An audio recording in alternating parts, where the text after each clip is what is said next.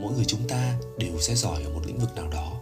Và cách duy nhất để xác định thứ mà bạn có thể làm tốt nhất, đó chính là phải thử. Trong suốt hơn 10 năm qua, mình đã từng thử sức ở rất nhiều những vị trí.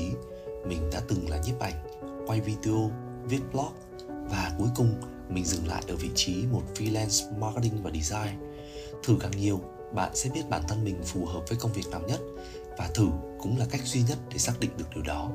Đừng sợ lãng phí thời gian vì tất cả những kỹ năng mà mình đã học như viết blog, quay video, nhiếp ảnh, chúng đã bổ trợ rất nhiều, giúp mình thành công hơn rất nhiều trong công việc hiện tại. Vậy nên, đừng ngại thử sức với tất cả những công việc mà bạn đam mê. Dù nếu không gặt hái được thành công, thì thứ quý giá nhất mà bạn không thể tìm thấy được bằng bất cứ một cách nào khác, đó chính là kinh nghiệm.